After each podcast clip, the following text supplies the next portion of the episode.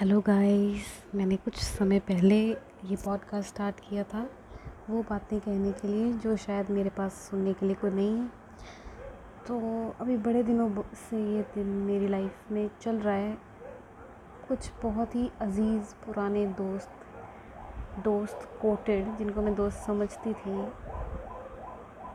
चंद महीनों में पहले मुझे ये एहसास होना शुरू हुआ कि वो लोग शायद सिर्फ़ बाहर से दिखाने के लिए ही मेरे दोस्त थे। अंदर से शायद वो मुझे अपना दुश्मन या कंपटीशन ही समझते थे।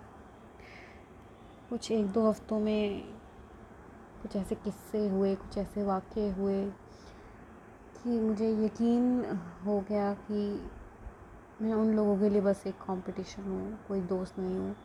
और आज उन लोगों के साथ, उन्हीं लोगों को अपने दोस्तों का वो बदला हुआ चेहरा देखना और रोज़ सुबह जाकर जब वो लोग मुझे, उनसे मिलती हूँ मैं और वो मुझे एहसास दिलवाते हैं कि वो मेरे दोस्त नहीं हैं। हर चीज़ में जब मुझे वो एहसास हो जाता है कि, या करवाया जाता है जाता है कि मैं उनकी दोस्त नहीं हूँ या मैं उन लोगों के लिए कुछ भी नहीं, कोई मायने नहीं रखती हूँ तो मेरा सच में मुझे बहुत तकलीफ़ देती है ये बात। जिसको आपने अपना बहुत ही करीबी समझाओ और जब वो ही आपको ये एहसास करा दे कि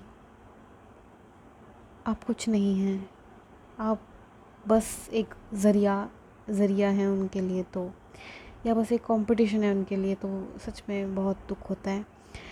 और मैं रोज़ रोज़ इसी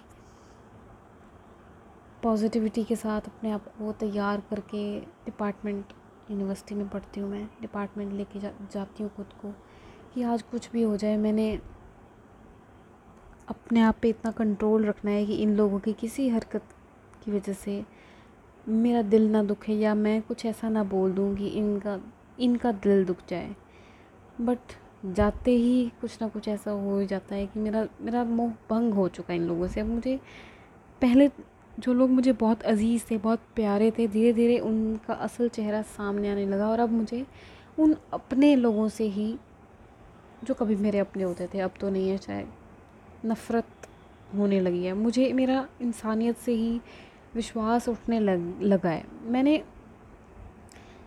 मतलब क्या कहते हैं, कुछ लिखा इसी उस पर कि असल चेहरा सामने आ ही जाता है। हम झूठ नहीं बोलते बोलकर हर बात पर झूठ बोलते हैं लोग।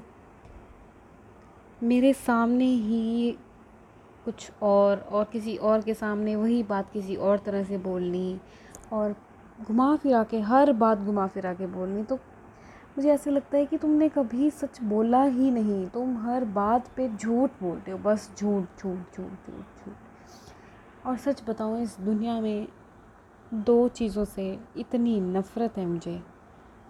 कि मैं बिल्कुल बर्दाश्त नहीं कर सकती। एक शराब, दूसरा झूठ। शराब तो चलो, नहीं पीते, नहीं पीती। लड़की है सॉरी क्लासमेट होती थी। है अभी भी बट शायद दोस्त नहीं रही अब। या उसने कभी मुझे माना ही नहीं। बट झूठ इतना, हर बात पे झूठ। और सामने से मुँह पे अगले के ये बोलना कि मैं तो झूठ बोलती ही नहीं हूँ।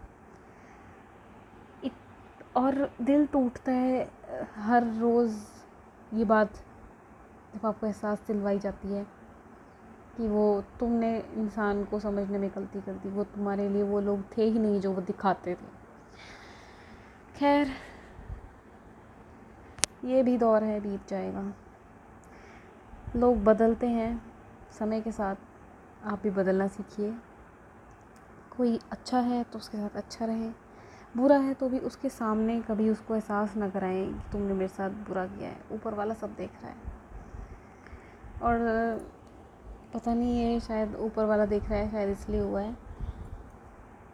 मतलब मेरा दिल इतना अंदर से दुखी था उस लड़की की वजह से कि मैं, पर मैंने उसको कभी कुछ एहसास भी नहीं दिया इस बात का कि तूने मेरे साथ, तू मेरे साथ ये कर रही है तो मुझे ये एहसास दिलवा रही है रोज़।